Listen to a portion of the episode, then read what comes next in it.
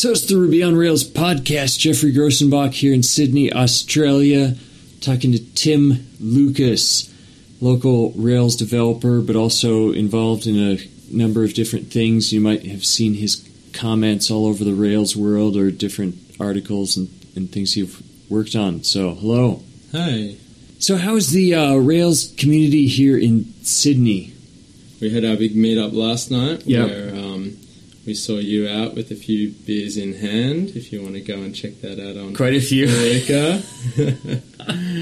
But I'm um, going to edit that whole part out so you don't have to worry about that.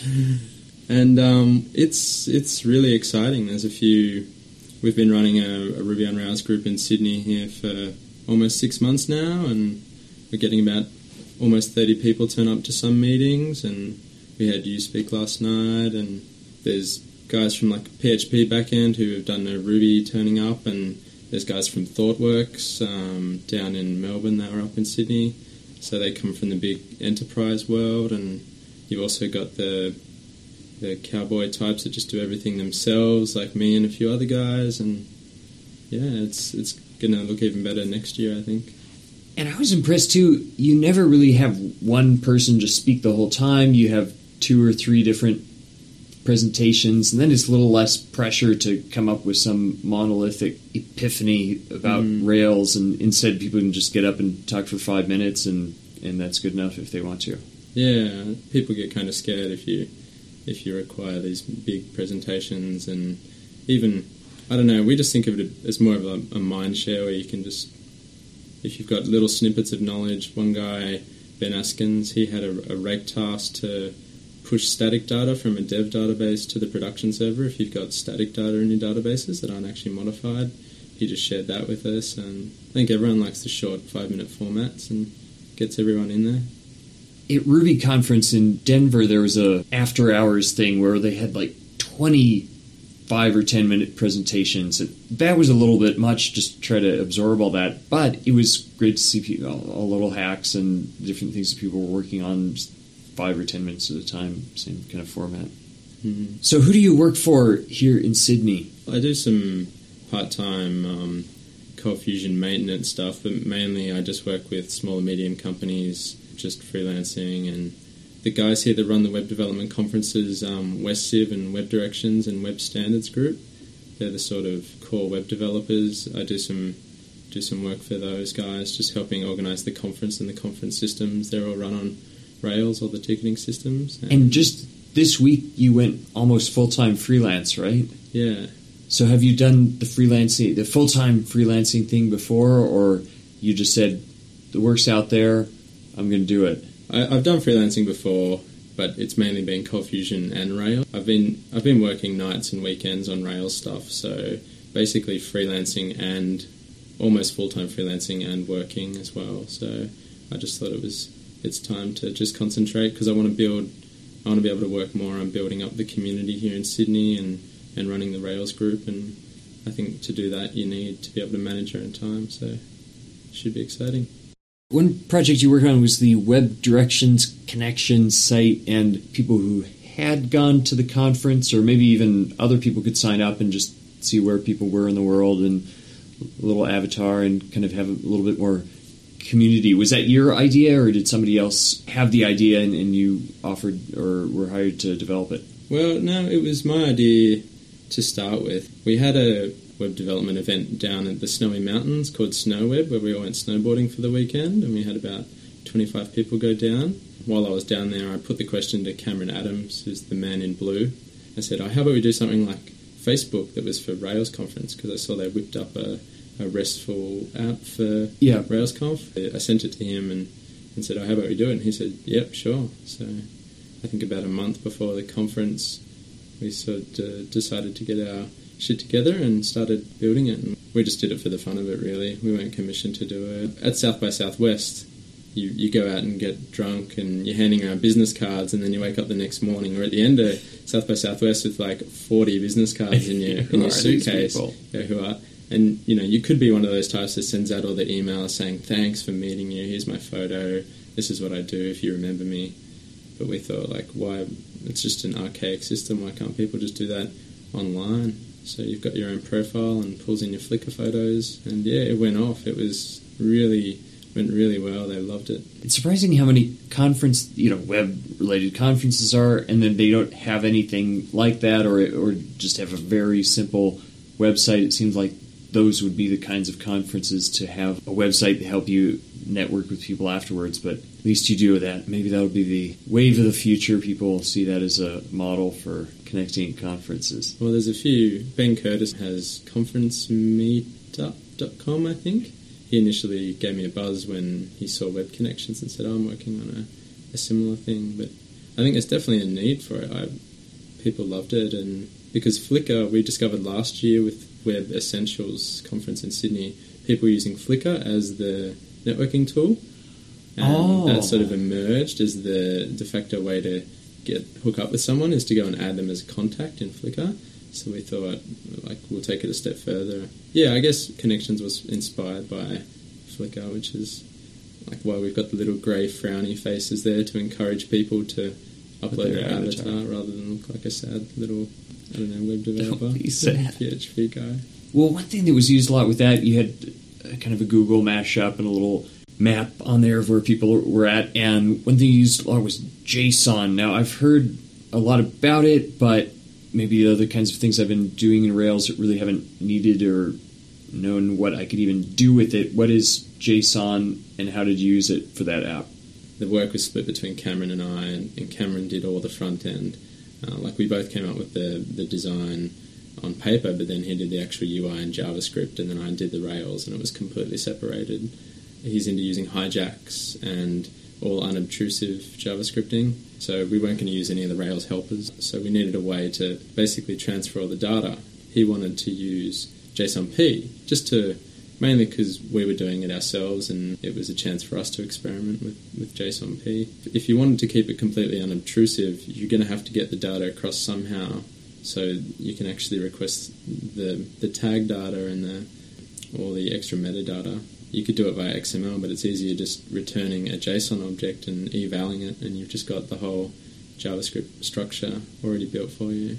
Inside the app, well, unobtrusively, normally you could just click and it'd be a normal link to another page, hmm or it would make an AJAX call and just pull back that data in the JSON format, and then it could just fully within JavaScript manipulate the other parts of the page or whatever it needed to populate. Is that how it works? Yeah, well, what we ended up doing was we used JSONP so the the data was loaded as a chunk at the beginning of the page request in a script tag, and then once that's loaded and once the certain elements of the page are loaded, then we parse that data and then go and add all the hover effects over the map and go and do all ah. that. So we're not actually using XML HTTP request to pull it in. We're okay, it's just like an include. Yeah, using a script tag. And then can JSON also have like behaviors for the different items, or is it just raw data and variables that Yeah. are used in the page? No, it's just raw data, so it's a really simple data format. It looks like JavaScript, but it's a subset of JavaScript. So JSON has the requirement that all the keys in the JavaScript hash are strings, and then the values can be like integers and strings and a few other things. But it's not like YAML. Like YAML, you can is a much more complex data format. You can describe heaps of different things, but JSON's dead simple. Like if you go to the JSON.org, I think it is, they have a state diagram for the parser for JSON in like I don't know a 500 pixel block to just show you what's required to parse it. So it's you don't have the flexibility, which means it had scaling problems for us because we were loading this massive data set. Over the two days, we had over 3,000 relationships defined between people and about two and a half thousand taggings and about 300 tags. Um, And that was all represented in that one. in that one JSON piece. So, I mean, it worked well at the beginning. If you go to the site now in Safari, you'll find a big lag. There's not much out there about using JSONP and how to do it properly and how to structure it, so we haven't experimented much with fixing it up. And now, unobtrusively, if people had JavaScript turned off altogether, would the site still work, or how does where would it get the data that way? The whole site works. If you if you switch off JavaScript, you even get an alternate style sheet which hides the divs for the Google Maps and everything. So the layout Oh. it actually looks and acts perfectly. You can tag people, you can browse tags, you can message, and if you switch it on, you get a different style sheet. There's maps, there's hover. That's great to have a different perspective on how to do things. Sometimes, especially with Rails, we feel like okay, end to end, it's got the whole thing with Rails and you refactor with your helpers and all like that. But you were able to do it pretty much separated, where you just got the final templates from him and mm-hmm. and you had the back end functionality and put it all together. Yeah. Eventually, I gave him subversion access, and he was modifying some of the views himself, but nothing major. Mainly just adding extra divs if he needed to. And, but JSON helped in separating that because I could just give him the data and then the spec for that JSON data, and then he parsed it and did whatever he wanted. So he could do some of the development without even have a, having a server running. It was just yeah. He didn't. He didn't get a, a local Rails app running on his computer.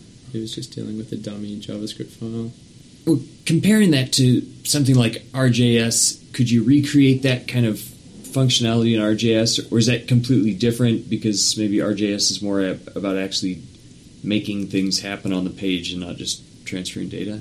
Yeah, you could. Cameron does use JavaScripting by hand, so it doesn't use prototype and and doesn't use the Ajax requesting stuff in prototype. So there's no built-in RJS magic. You don't actually use XML HTTP request in the app. One of the hot new topics has been REST supposedly any day now, Rails 1.2 is going to be released. It's still maybe a couple weeks away. Nobody knows. But are you using REST in any of your applications? Yeah, well, connections use I use REST throughout. Okay. Um, everything from the profile editing to password updating to even the JSONP. There's a few different pages that need the JSONP in different formats. I just did those as member views on those resources. Worked really well.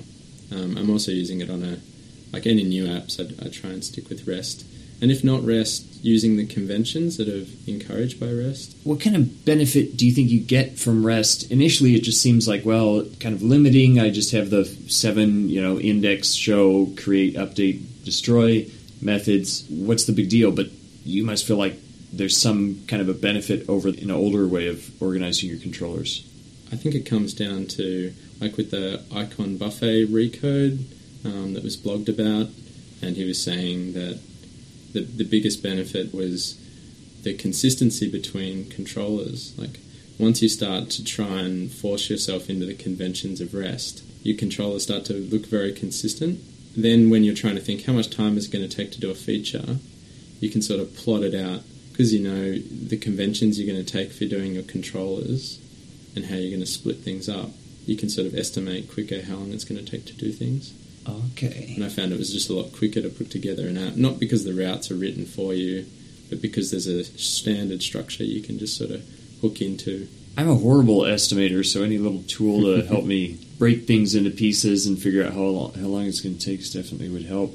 For me, in some ways too, and I'm just kind of realizing this now, but using the REST kind of setup makes it a little easier to Another buzzword of behavior driven development. I started an app just earlier this week here in Sydney, and I started out by just listing all the things that sh- each of the controllers should do. I, I, didn't realize it until I was done, but having it split up into the different controllers and the CRUD type layout made it a little bit easier to think of this complex application and split it into the different pieces like that as far as tests as well. Yeah. I found yeah, it breaks you out of the um, analysis paralysis where you're going, how can I model this? Yeah. Like, and you just go, oh, I'll just break it up into different controllers and different models. It seemed like originally people criticized Rails by saying, oh, well, it's good for CRUD type applications if you just have to edit and update and delete things. But now any kind of app in Rails is going to be written that way. So maybe that's not such a bad thing after all. Mm. But I mean, even though it's written in a CRUD way, like you look at connections, there's nothing about connections which those people would say is CRUD-like. Okay. I mean, in reality, HTTP is CRUD-like. I mean, I mean, that's actually one of the hard things is when things aren't quite CRUD-like because we're still, even though I'm using resting connections, we couldn't use um, active resource easily with because we've chosen different keys. Like uh, we're using ID, numeric IDs for things, using using the tag name as the ID rather than the number. and the way you do taggings and stuff. I think you definitely sacrifice. Like I chose not to sacrifice making it nice and restful, um, so it'd work with Active Resource. When you actually do a tagging, you post or put to the person's name slash tags with a long string, and, and that wouldn't work with Active Resource. Now, I haven't used Active Resource that much, but that's more of the client for all these REST services to where you can just connect and it works like a like a database model would. On the server side, you can definitely have different kind of keys and you just change your controllers to search for find by tag name or something like that. Mhm. But so you're saying that at least now Active Resource is relying more on numeric IDs and it can't really work with string type primary keys. Well, it's only it's only just recently got support for nested resources um, Okay. as well. So it really hasn't. I think it's being used for simple, really simple REST apps. So, soon probably as as it to- develops, they'll add. They'll add. Yeah, yeah. So having done that, do you think REST is a good thing for any kind of app, or are there certain? Can you think of any app where you'd say, "Well, I just do it the old way," and and have more maybe more descriptive action names, or or can anything be shoe, shoehorned into that REST type idea? Probably what's more important is to understand the conventions of REST. If you don't go with using REST, like I've looked at some of my old apps um, for maintenance, and I just started realizing how inconsistent I am with between my controllers. Like stuff that should have been index was list, and because a lot of these things are just evolving over time, these conventions, and I think you can, whether or not you can use the the REST routing, you should like going to the concept of trying to split up your controllers and to, to relate to the model and having standard names for actions. I think it's definitely definitely can be used in any app. Well, cool. Well, whatever. What other things do you have planned? I know Web Directions having a conference up in Vancouver, Canada. Are you going to head up there for that, or I'd, you I'd staying like down to. here? There's there's that and there's South by Southwest and they're awkwardly, I think five weeks apart. So Oh, being in this side of the world makes it uh, hard to hard to get to these conferences. And then if you've got five weeks in between, you've got to figure out what to do. yeah. apart from partying in Europe and spending all your money. So hopefully I've got a, I'll, I'll, I'll pick one of them. Well, nice. Well, you have to stop by Seattle if you come up there. So finally, now uh, I know there's a little bit of a rivalry. There happens to be a one Kiwi on the Rails core team. Do you feel like the Australians got gypped that no Australians have been picked for the core team?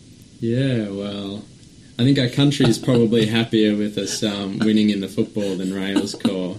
But Well, thanks for the chat and thanks, Jeff. definitely a lively atmosphere down here in Sydney. Definitely going to have to come back here again. Look forward to it. This has been the Ruby on Rails podcast. Music by Why the Lucky Stiff, equipment by Samson Audio, other expenses paid for by PeepCode Screencasts.